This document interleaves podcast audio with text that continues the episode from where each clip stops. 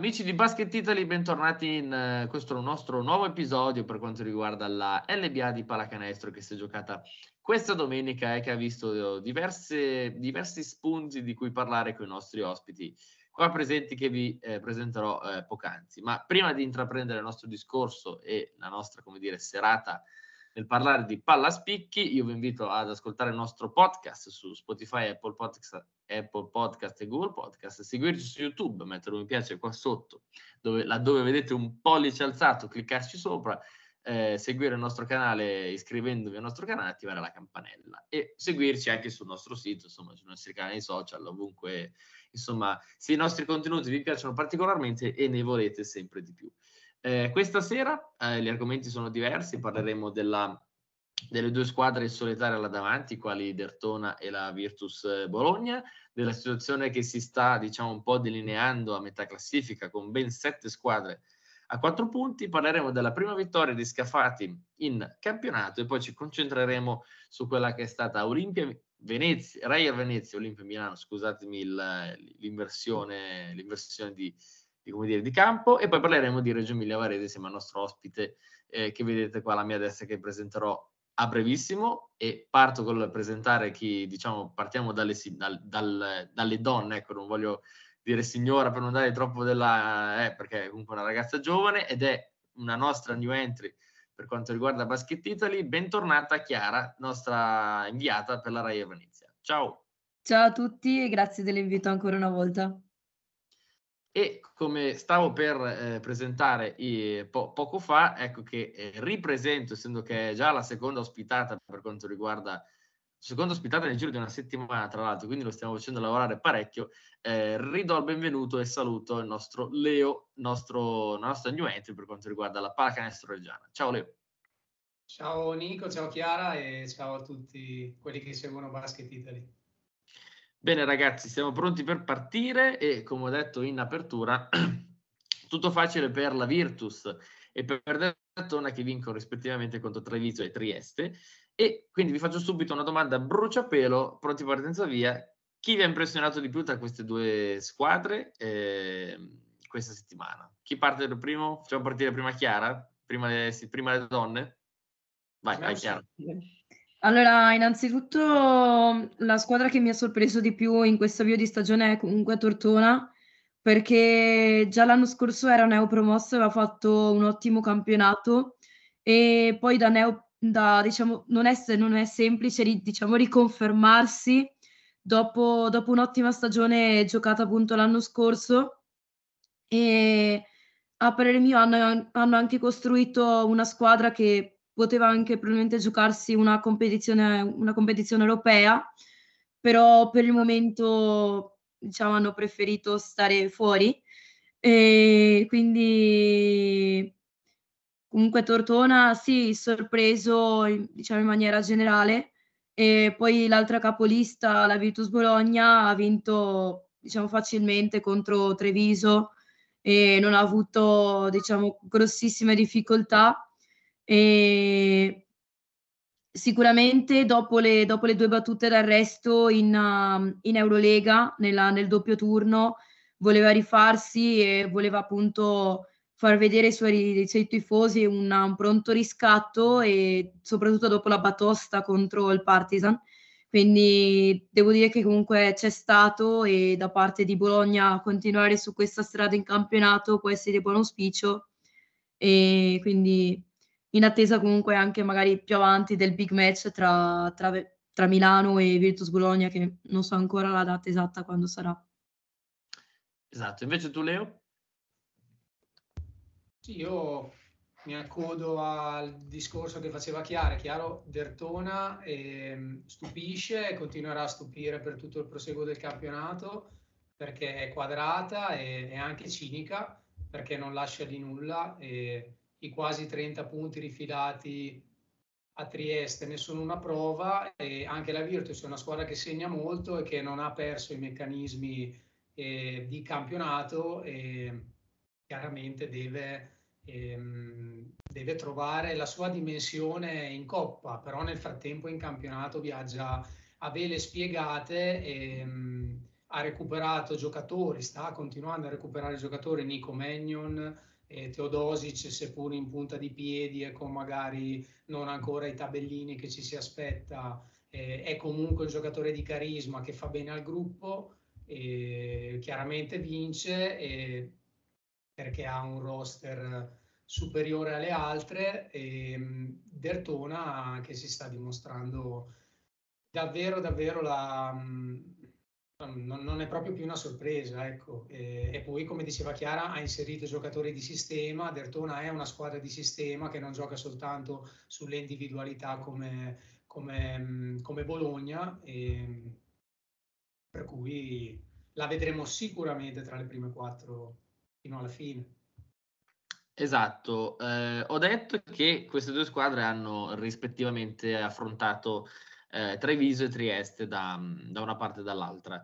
Eh, così a bruciapelo so è molto presto, si sono giocate appena quattro partite, il calendario è lungo, lo sappiamo e le dinamiche sono centinaia, ma secondo voi eh, Treviso e Trieste saranno due tra le squadre che si dovranno giocare alla salvezza? Eh, inizio io? Sì. Ok, eh, allora secondo me sì, perché comunque guardando anche i roster che sono stati costruiti, sono probabilmente anche eh, diciamo una, una, carta inferiore rispetto agli altri. E non sarà facile comunque per loro competere contro ottime squadre come Scaffati o per esempio anche Pesaro o la stessa Verona e ti dico Trieste anche da un lato magari in difficoltà perché comunque se non sbaglio è anche senza sponsor e quindi secondo me faranno, cioè sono molto in difficoltà loro. Poi magari possono anche essere indietro come chimica di squadra e poi fare un, diciamo, un giudizio in questo momento è un pochino prematuro su tutte e due le squadre, però in questo momento ti direi più, vedo diciamo messa peggio Trieste rispetto a Treviso, eh, ma Trieste più per un discorso perché magari ha pochi soldi e per il discorso anche, come ho detto prima, che è senza sponsor. Mm-hmm. Tu invece Leo come vedi? Cioè, pensi che queste due squadre arriveranno a fine stagione a doversi giocare alla salvezza fino alle ultime giornate? Mi auguro che Treviso ehm, Trieste trovino un po' di chimica di squadra perché entrambe fanno fatica e mm, mettono pochi punti a tabellone. Se andiamo a vedere le prime quattro partite, anche se ancora in, non, è, non, è, del tutto indicativo perché siamo all'inizio, sono quelle che fanno più fatica, sono quelle che segnano meno in questo turno. Sono effettivamente le due squadre che hanno segnato meno. Trieste ha dei problemi societari, come diceva Chiaro lo sponsor ehm, lo sponsor principale non c'è più e quello è un chiaro segnale. Vedo anche poca gente al palazzetto ehm, e questo è anche un altro segnale. Chiaramente i giocatori eh, si, aspettano, mh, si aspettano tifo, si aspettano entusiasmo da parte della piazza e invece secondo me c'è molto freddo in questo momento a Trieste e probabilmente anche l'allenatore che personalmente lo ritengo molto giovane, insomma, una situazione del genere, ehm, magari avere un, un repesa o avere una persona di esperienza, chissà, ehm, che non possa aiutare di più la piazza. Nulla da togliere a Legovic, che sarà sicuramente eh, un bravissimo allenatore se, se è stato chiamato ehm, per quella posizione, però eh, a, a insomma, a giudicare dagli ultimi risultati, eh, Trieste è una squadra che fa molta fatica. Treviso eh, ha un allenatore che è stato un signor giocatore, eh, ha, un, um, ha, un, leader carismatico e che sa mettere punti come... Ehm, eh, scusa, ho, ho un vuoto. Adrian Banks. Eh, ovviamente parliamo di Adrian Banks, eh, lui è assolutamente l'ago della bilancia e, ed è il giocatore che deve sia segnare che fare da collante per gli altri, come è stato Logan in passato per Treviso, se vogliamo fare un paragone. se dovessi scegliere due squadre, sono sicuramente in lotta per la salvezza per, per tutto l'anno, insieme probabilmente alle due neopromosse, eh, che in questo turno poi si sono anche scontrate. Esatto, che parleremo più avanti. Tra l'altro, eh, come appunto diceva oggi Sportando, pare che appunto Marco Legovic sia un po' sulla graticola, sul rischio, rischio esonero e tra l'altro parla anche eh, questo articolo di, della posizione di Frank Bartley, altra, altra, altro giocatore di, di, di, Trieste, che pare anche lui sia messo, sia già un po' come dire sulla sulla graticola per una possibile partenza. Eh, sì, cambiando... pare che comunque la società abbia, diciamo, smentito le, le voci su, su Legovic dicendo che comunque eh, Legovic non è mai stato in discussione come allenatore, quindi... Però diciamo che comunque tante squadre lo fanno per, per non mettere ulteriori, diciamo, pressioni alla squadra probabilmente. Esatto, esatto. Bene ragazzi, cambiando argomento, passiamo al nostro secondo tema di serata che eh, anticipavo in apertura, quale del gruppone di ben sette squadre a quota quattro punti, tra quali se non erro c'è anche la nostra, eh, parlo con te, Leo, ehm, Reggio Emilia e Varese, eh, Venezia ne ha sei punti, giusto Chiara? Sì. sì. Reggio ne ha ancora due, Nico. Reggio ah, due, vedi, allora... Eh, perdendo a Varese, la previsione era che ne avesse quattro per le partite che ha avuto, ne ha due perché ha problemi. Ah, vedi, meno male che chiedo sempre ai, ai inviati, ogni tanto mi sfugge qualcosa. E appunto, chiedendovi di questo gruppone di quattro squadre che si è formato, chi vi ha impressionato un po' di più e chi invece mi ha impressionato un po' di meno? Vai, Chiara. Ma allora sicuramente, come dicevo prima, fare un giudizio in questo momento è un pochino prematuro e dire soprattutto anche chi ha impressionato in, in queste prime quattro giornate, ti direi magari di più Napoli, probabilmente. Anche per il fatto, se non ricordo male, della partita comunque strepitosa che aveva giocato contro la Virtus Bologna, salvo poi magari crollare per rotazioni ridotte o comunque crollare perché non, diciamo, non aveva la giusta esperienza. Ecco. E Napoli ti direi tra, tra quelle che mi hanno diciamo impresso di più, probabilmente un buon basket. Invece tra quelle magari metto mm, magari metterei Brescia un po' meno e, e Sassari. Sicuramente da loro mi aspettavo qualche punto in più in classifica. Mm-hmm. Non anche da Trento, magari, sai, gio- giocando l'Eurocup solo appena 4 punti. Ma Trento, Trento secondo me non, non, più di tanto perché tra l'altro sono anche senza un americano e mm-hmm. quindi per loro è un pochino difficile magari competere con, uh, con le altre squadre, diciamo senza, magari le altre squadre hanno sei americani o cinque e loro magari ne hanno quattro, magari diventa anche difficile competere sotto questi punti di vista. Però magari può anche, diciamo, aver fatto una buona impressione comunque, diciamo, in, dal punto di vista positivo, ecco, magari per i punti. Mm-hmm. Leo, invece tu hai, diciamo, segui l'onda che ha, che ha tracciato Chiara o hai qualco, qualcosa da ridire, diciamo? No, da dire nulla. È chiaro che Napoli ha, ha, fatto quattro punti e è riuscito a portare a casa due partite, una in casa e l'ultima fuori casa, segnando 99 punti, ne ha concessi 96. È chiaro che lì ne ha concessi 97, scusa, lì c'è la differenza di un canestro, poi bisogna vedere la partita realmente come è andata. E, ehm, però volevo citare Varese che, che ha vinto Reggio Emilia e, e, il punteggio, tra l'altro, secondo me è anche abbastanza bugiardo perché alla fine vince di soli 6 punti, ma è stata sempre in vantaggio e non un, un, largo vantaggio, non ha mai avuto i 20 punti di vantaggio, ma è stata proprio in vantaggio emotivo, fisico e atletico contro una Reggio che ha fatto molta fatica. E, ehm, adesso, vabbè, Reggio ha due punti.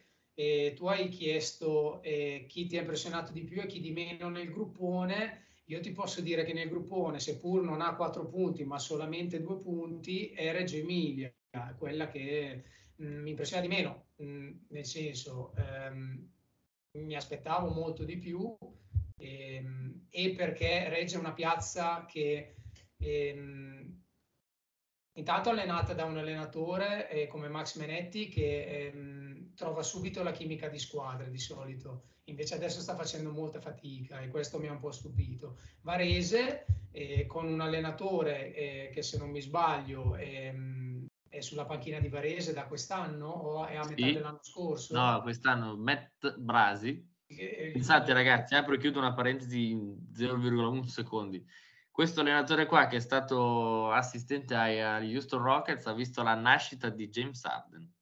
Chiudo. Chiudo. E lui tra l'altro è, ha uno stile molto di Eurolega, L'ho, l'ho, sentito parlare prima e dopo la partita e mi ricorda molti allenatori di Eurolega per come parla, per, per, le frasi che usa e immagino quando poi lui è in palestra a spiegare i concetti agli allenatori, ai giocatori credo che sia uno che motiva molto, infatti sull'onda dell'entusiasmo Varese è venuta a fare un partitone a Reggio, perché si può parlare di partitone. Io, io tra quelle che hanno quattro punti direi che è quella che mi ha impressionato di più. Esatto, contando, e forse qua non si capisce che sono di parte, no?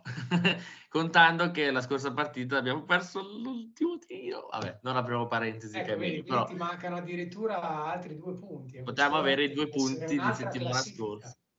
Esatto, tra l'altro poi vorrei bruciare una domanda, insomma, si, si, vede sempre il blackout che va resa nel quarto quarto, perché comunque il quarto quarto l'ha vinto Reggio, se non mi sbaglio, 25 a 20. Cioè, che per questo, questo per attaccarmi a quello che dicevi tu, che eh, il punteggio è un po' bugiardo, non si capisce molto la, quello che è stata la partita di Varese dal punteggio, perché nel quarto quarto ha sempre questo crollo verticale che le, le, le vieta, diciamo, di poter dire che ha fatto un partitone, perché tanti si fermano solo al punteggio, no? Invece che... no, Reggio, Reggio non ha... Se avessero giocato sei o sette quarti, Reggio non l'avrebbe mai ripresa questa partita. Esatto, ma ci, ma ci parleremo, ne potremo approfondire più tardi quando faremo appunto il nostro focus ehm, per le vostre squadre del cuore e però ade- adesso mi soffermerei invece su un'altra notizia eh, di giornata, quale la prima vittoria, ehm, non so, credo di sempre perché non so se Scafati, mi pare che Scafati abbia fatto o no ragazzi, Scafati, è la prima volta che prima anno che Scafati fa la Serie A mi sembra. Sì? sì, perché l'anno scorso era in Serie 2.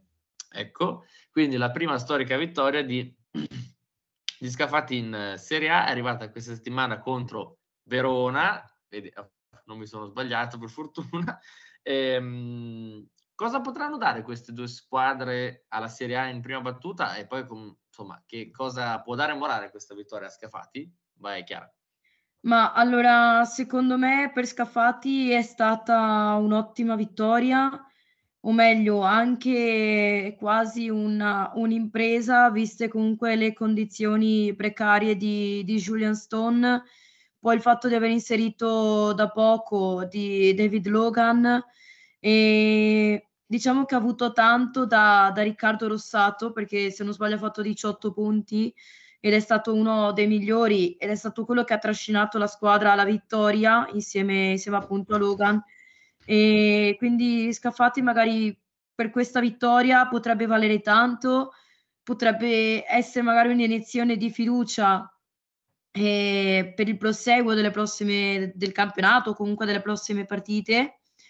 E invece per Verona eh, ti dico è un po' difficile per loro competere dopo comunque l'assenza pesante eh, di Wayne Selden che non sto qui a dire il motivo perché non, non è neanche giusto ripetere. E quindi secondo me Verona finché non troverà diciamo una, un sostituto eh, di lui è veramente difficile.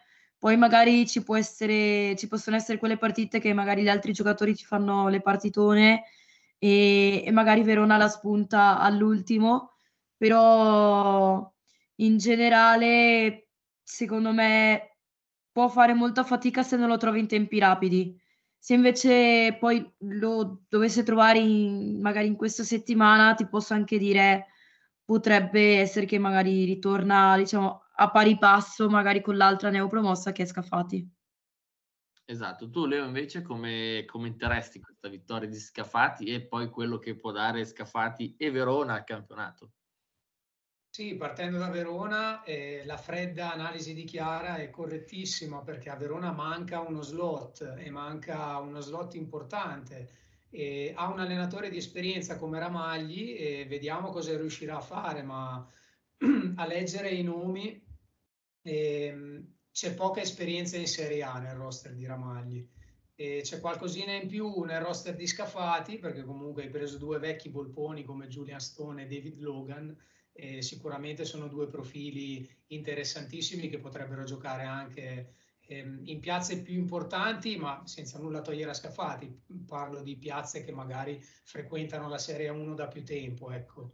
E, ehm, per cui sì, tra le due e, beh, adesso c'è stato uno scarto di 5 punti e mh, anche qui c'è da vedere come è andata poi effettivamente la partita. Eh, per adesso il primo round lo ha vinto Scafati, sicuramente le troveremo appaiate eh, per tutto il resto della stagione. E, mh, vediamo se appunto Verona riuscirà a mettere dentro uno o due giocatori importanti perché ne ha un estremo bisogno.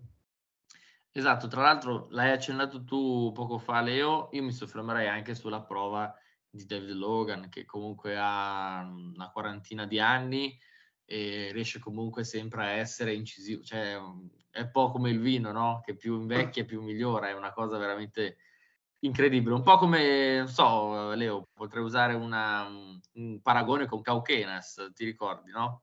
Assolutamente, poi Logan gioca in un ruolo che si è ammodernato negli anni, adesso si tira tantissimo da tre, si esce tantissimo dai blocchi e anche le guardie giocano come i playmaker con la palla in mano e sfruttano pick and roll, per cui lui è uno che se riesce a mettergli un contorno di giocatori forti fisicamente, che lo riescano a bloccare, e lo riescono a far uscire dai blocchi. Insomma, tu con Logan puoi fare rimesse dal fondo, rimesse dal lato, puoi sempre rubare punti anche in transizione. Lui è un giocatore che si fa trovare sempre pronto. Fisicamente non è forte come Cauquenas, però il paragone non fa una piega. È un ragazzo che in 24 minuti ha messo 22 punti, ma non sono solo questi i numeri secondo me da andare a analizzare. C'è lui è un ragazzo che tira tantissimo e non si stanca mai, perché noi trascuriamo sempre una cosa del basket.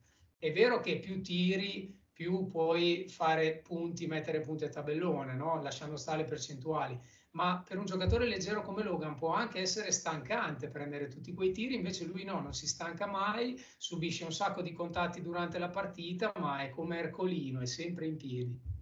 Esatto, tutti gli anni sembra che debba fare un po' il ruolo di comprimario, quello che sembrava anche dover fare l'anno scorso a Sassari, poi alla fine si rivela sempre quasi un, un ago della bilancia. Sì, tra l'altro, tra l'altro Logan ha anche smazzato 6 assist, quindi proprio insomma ha fatto sia la guardia che le play, insomma. Veramente un, qualcosa di veramente incredibile e che non ci smetteremo mai di, di osservare da vicino. Adesso ragazzi entriamo un po' nel focus di quello che è la nostra chiacchierata e partiamo con la nostra Chiara che eh, ci racconterà un po' quella che è stata la partita tra Venezia e Milano e vengo alla domanda ti, ti faccio la domanda in forma, in forma, in forma normale. Eh, prima battuta d'arresto per l'Olimpia, contro però una Venezia eh, che porta 5 uomini in doppia cifra e soprattutto con il ritorno di Riccardo Moraschini dopo un anno di, di, dire, di, di, fermo dai campi da basket. Che, prima, che partita è stata quella di ieri? Ma allora sicuramente Venezia non aveva iniziato nel migliore dei modi, infatti era andata subito sotto di, di 10 lunghezze, salvo poi diciamo De Raffaele cambiare un pochino le, le carte in tavola, mh, mm, magari mischiando, mettendo Jeff Brooks nel suo, nel suo vero ruolo e poi le triple comunque di, di Freeman o comunque di altri giocatori sono state fondamentali, infatti anche e il ritorno di Riccardo Moraschini è stata un'iniezione probabilmente di fiducia e ha dato quell'entusiasmo in più dopo la brutta sconfitta in Eurocup contro Burg per, uh, per, i lagunari. Sicuramente Venezia ha fatto diciamo, un'ottima partita e dove è partito il tutto dalla difesa perché hanno fatto veramente una difesa molto solida, difesa asfissiante dei piccoli sui, sui, proprio sui piccoli di Milano e quindi dopo se di, di conseguenza se, se, fai una, se fai una buona difesa poi la, l'attacco ti viene molto più fluido. E infatti è stato così con, con tanti tiri diciamo aperti di Venezia segnati, ottime percentuali. E poi magari il fatto anche del, del ritorno in campo di Muraschini che per quanto possa aver, aver scritto zero sul tabellino finale eh, la sua partita è sicuramente sufficiente perché comunque si è sbattuto in, in fase difensiva e poi queste cose comunque non vengono inserite nei tabellini. E quindi magari il ritorno in campo di Moraschini è stato sicuramente una rotazione in più ricordando che manca ancora Parks e, e quindi magari per Venezia e soprattutto per i giocatori gli può aver dato quella, quella carica emotiva in più che magari ti mancava nelle, nelle precedenti partite e comunque ti ha dato anche quella solidità che proprio mancava all'inizio, all'inizio del campionato. Esatto, tra l'altro apro e chiudo una parentesi, anch'io da, da spettatore, diciamo, ieri su Eleven Sport, eh, stavo guardando anch'io la partita e mi è sembrato di un, un, piccolo colpo d'occhio. Mi è venuto in mente quando la, la scorsa stagione un giocatore, poi, poi, adesso non mi ricordo chi, ma forse tu mi aiuterai, disse che il pubblico del Talierci è uno dei più freddi d'Italia. Sì, è stato Julian Stone. Ah, Julian Stone. Eh, sì, Julian Stone. Eh, diciamo che ieri è stato anche fondamentale la, l'apporto del pubblico. Esatto, perché ieri che... uh-huh. per la prima volta in tutta la stagione e probabilmente anche da, da tantissimi anni il pubblico è stato veramente molto caldo, ha sempre tifato per la squadra, e, e questa può essere una, una, cosa in più per Venezia. E, e, se il pubblico deve essere questo, mm, magari anche nel resto delle partite, ti posso dire per Venezia allora può fare grandi cose, può fare veramente grandi cose sia in Eurocup e sia in campionato. E non a caso battere Milano comunque con l'apporto di questo pubblico qui, contando poi per carità, Milano si può dire che era stanca dal doppio turno d'Eurolega, era senza anche Shamu Shields, però a netto, di, a netto di infortuni e di stanchezza bisogna, bisogna anche riconoscere il merito di Venezia di fermare una corazzata come Milano e, diciamo in un punto di stagione dove Venezia faceva molta ma molta fatica. Esatto, poi appunto io da, da, esterno, vedendo la partita, ho avuto questo colpo d'occhio e mi è subito tornato alla, alla, alla mente quelle dichiarazioni di Stone eh, che dissero appunto che, che, il pubblico è abbastanza freddo, però ieri non mi è sembrato per niente freddo, anzi mi è stato proprio un colpo d'orecchio più, più che d'occhio. Sì, probabilmente anche il fatto, il pubblico magari può aver anche visto il fatto che la squadra girava bene e allora di conseguenza il pubblico si scalda ancora di più se invece vedi magari la squadra girare male, anche il pubblico inizia a mugugnare, alcuni iniziano addirittura ad alzarsi e andare via. Diciamo che è un po' così in tutte, in tutte le piazze, ecco. A parte magari tipo quelle della Virtus Bologna che lì il tifo non manca mai. Però a Venezia contro Milano veramente il pubblico è stato il vero sesto uomo. Esatto. Eh, ti faccio una domanda e chiudiamo la parentesi eh, Venezia per poi aprire quella Reggio Emilia. Eh, che prestazione, che partita è stata quella di Jason Granger ieri, visto che è stato parecchio eh, criticato a volte? Che partita è stata? Ma allora Jason Granger in questo inizio di stagione ha fatto molta fatica, dopo ovviamente una pre-season giocata veramente ad altissimo livello.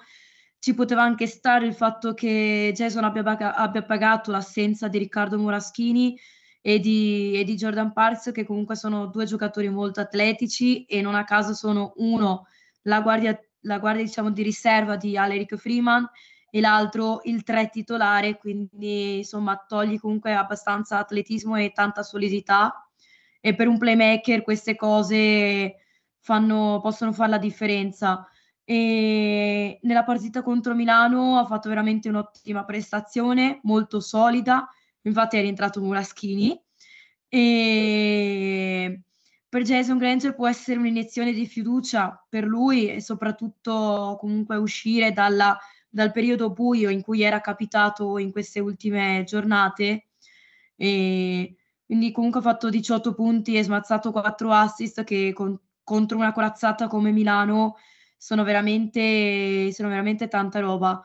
E poi comunque non soltanto lui è stato fondamentale nella vittoria, ma ce ne sono stati tanti altri, per esempio Marco Spissu, eh, che ha fatto veramente tanta fatica perché comunque è appena arrivato e infatti diciamo che lui nella partita contro Burga era veramente a corto d'ossigeno, però contro Milano è stato, è stato l'ago della bilancia e non riuscivano, non riuscivano proprio a fermarlo, era veramente infermabile Marco Spissu.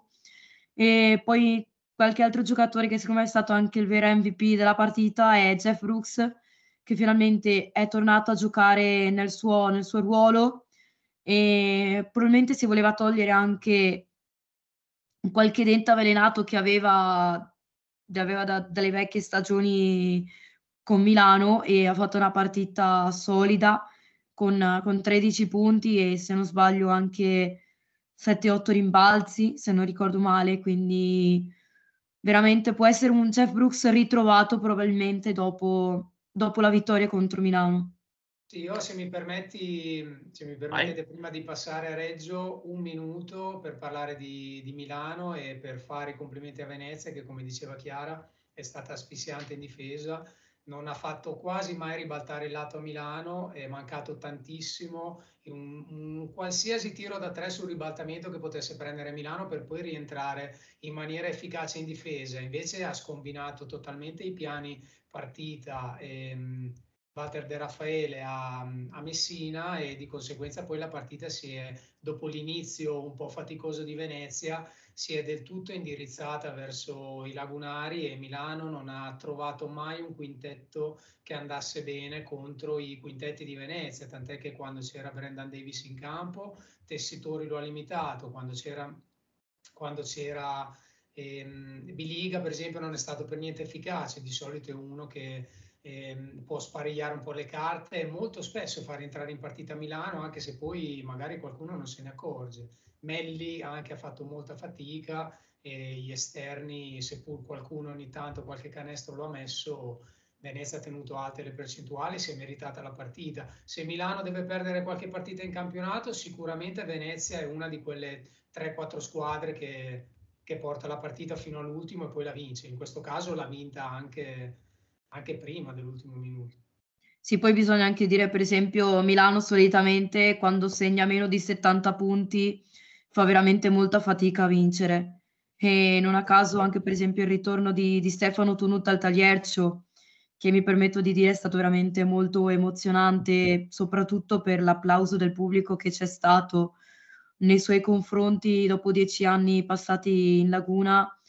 Eh, probabilmente può anche aver inciso. È stato molto importante, vero Chiara? Beh, c'è anche da dire che quando viene Milano a giocare in casa da te, e parlo di qualsiasi, parlo di te, parlo in generale, è, è un po' come quando la Juve si muove per l'Italia e va a giocare eh, fuori casa, chiaramente questo, questo Venezia l'ha dimostrato. Mi auguro per, per Venezia e per te che sei tifosa che l'apporto sia sempre questo, anche in partite con, magari meno blasonate. Ecco. Sì, soprattutto perché magari nelle partite, quelle magari un pochino più semplici, tanti dicono, vabbè, ma una partita semplice, la, l'apporto del pubblico non serve. In realtà l'apporto del pubblico serve sempre in qualsiasi, in qualsiasi situazione. Assolutamente. Colpetto di tosse. Cioè, il bello della diretta, oserei dire. Bene, allora appena Chiara si riprende, Aspetta che do due coppine sulla schiena. adesso, adesso, si riprende subito. Intanto nel frattempo io e Leo ci ehm, come dire, spanchiamo l'ultimo argomento di, ehm, di serata e parliamo di Reggio Emilia Varese, eh, una gara dove eh, fondamentalmente Varese sembra avuto il pallino del gioco in un palabigi totalmente ristrutturato, totalmente rimesso a nuovo che partita è stata e poi successivamente parliamo anche di ciò che non è girato nonostante un Robertson da 23 punti. Vai. E la partita ehm, Reggio ha provato a far rimanere in equilibrio questa partita, ma Varese eh, ha tirato da tre con tanta continuità, le percentuali le ha mantenute alte, stavolta non è stato Ferrero a portare, a portare alta la bandiera, ma eh, gli americani eh, hanno preso tiri anche forzati e e hanno segnato, eh, hanno preso rimbalzi in attacco, hanno, avuti, hanno, avuto secondi tiri e in alcuni casi hanno avuto anche terzi tiri. Mi, mi ricordo una tripla di Colby Ross su, eh, sul terzo rimbalzo d'attacco e sul suo secondo tentativo di fila. Eh, questo significa che l'allenatore ha fiducia nei giocatori, quando i giocatori prendono così tanti tiri di fila senza pensarci e Varese a un certo punto è scappata e Reggio non ha avuto ehm, l'atletismo e la fisicità per rimanere in questa partita. Ehm, Cinciarini è andato subito giù per falli ehm, e senza Cinciarini Reggio è una squadra che fa fatica perché deve utilizzare Robertson come play e, ehm, e, Robertson è un giocatore che da play è molto limitato perché è un giocatore bravo a smarcarsi, a uscire dai blocchi e senza la palla. Chiaro che qualcosa ti inventa anche col pallone e ne ha messi 23, e però chiaramente poi diventa un solista. E essendo Reggio una squadra di sistema che soffre un po' i giocatori solisti, ehm, perché se andiamo a vedere negli anni i risultati migliori li ha ottenuti col sistema, perché aveva Lavrinovic, aveva Cauchenas, aveva Cincerini e anche altri giocatori che sapevano sia difendere che offendere e non a caso ha fatto due finali scudetto. Adesso siamo ben lontani da quel roster e siamo ben lontani da quelle prestazioni.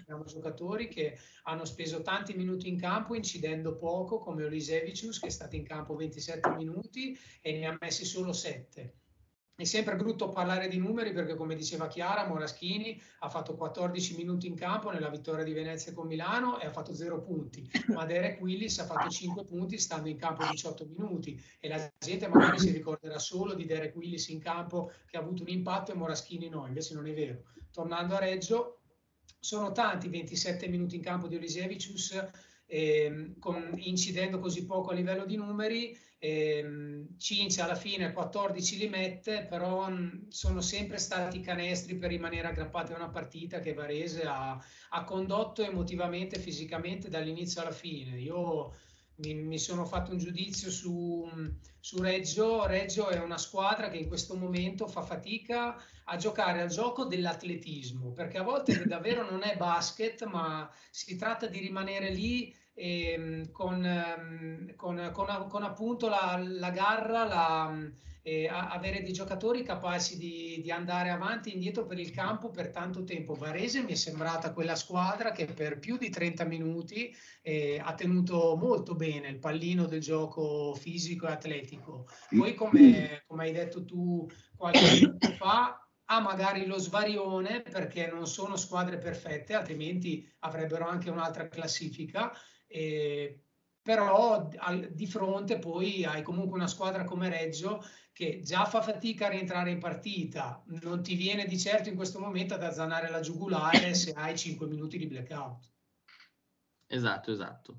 In virtù poi della sfida di domani, come la vedi? Domani giocate in Champions League contro una squadra di cui non mi sento di dire il nome perché è troppo difficile.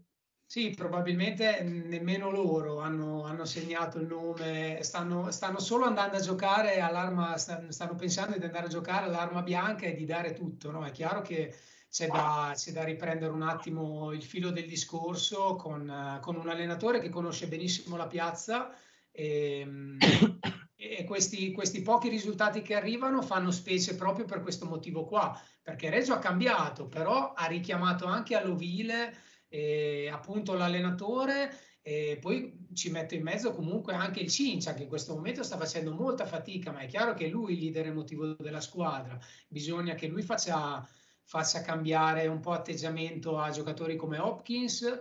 E, insomma, bisogna trovare qualche chiave. La partita di coppa in questo caso, secondo me, serve perché arriva in un momento in cui e Reggio sta facendo fatica, non deve passare t- troppo tempo in palestra ad allenarsi e chiedersi il perché della sconfitta, ma si può ributtare subito a capofitto in un test come quello della Coppa, che a questo punto eh, non dico che non ha più nulla da chiedere perché il turno lo può ancora passare. eh, però bisogna che tiri fuori gli attributi. Esatto, una squadra turca, eh, non, ripeto, non voglio provare a dire il nome perché lo sbaglierei sicuramente. Tra l'altro chiudo con questa notizia che ho letto oggi, poi chiudiamo, ci salutiamo. Se non sbaglio, Chiara, mi è sembrato di leggere oggi che eh, Venezia ha tardato con, con l'aereo. Sì, Venezia ha avuto, ha avuto dei problemi a Bologna con l'aereo perché c'è stato un problema all'aeromobile, se non ho capito male, e quindi l'aereo doveva partire tipo all'una, invece è, part- è partito praticamente alle 20.35, quindi Venezia arriverà in serale, meridiano. Dire, c'è da dire nel frattempo che queste coppe appunto portano delle opportunità a quelle squadre che magari in questo momento non riescono a esprimersi bene in campionato e possono avere una buona, una valida alternativa come andare a giocare la coppa. Attenzione però ai sovraminutaggi eh, perché appunto a volte sono squadre che non sono completissime e per cui insomma il doppio impegno poi alla lunga può pesare se non sei Milano o Bologna. Esatto, dai, Chiara, se ci sei, concludi. E allora stavo dicendo, Venezia ha avuto dei problemi a Bologna con l'aereo e infatti sono partiti alle 9 quasi e quindi arriveranno lì alle 11 e quindi domani già giocano alle 18 quindi sarà veramente difficile recuperare l'energia. Esatto, perché saltano un allenamento, non so se era quello pomeridiano, sì, credo proprio. Sì, è saltato l'allenatore, là, sì, c'è l'allenatore, l'allenamento, quello della sera alle, alle 19. Bene ragazzi, siamo arrivati alla fine, alla conclusione della nostra chiacchierata e io non posso fare altro che ricordare ai nostri spettatori di eh, seguirci sui nostri canali di podcasting che ho citato in apertura e di seguirci su YouTube mettendo mi piace, insomma, tutto quello che ho detto all'inizio eh, di rifarlo anche adesso che l'ho eh, ribadito. Ringrazio voi, eh, ringrazio Leo, ringrazio Chiara che siete venuti miei ospiti. Grazie a voi ragazzi. Grazie a voi e seguiteci tutti. E vi rimando alla settimana prossima e anche ai nostri video per quanto riguardano le coppe europee che usciranno sempre questa settimana. Ciao!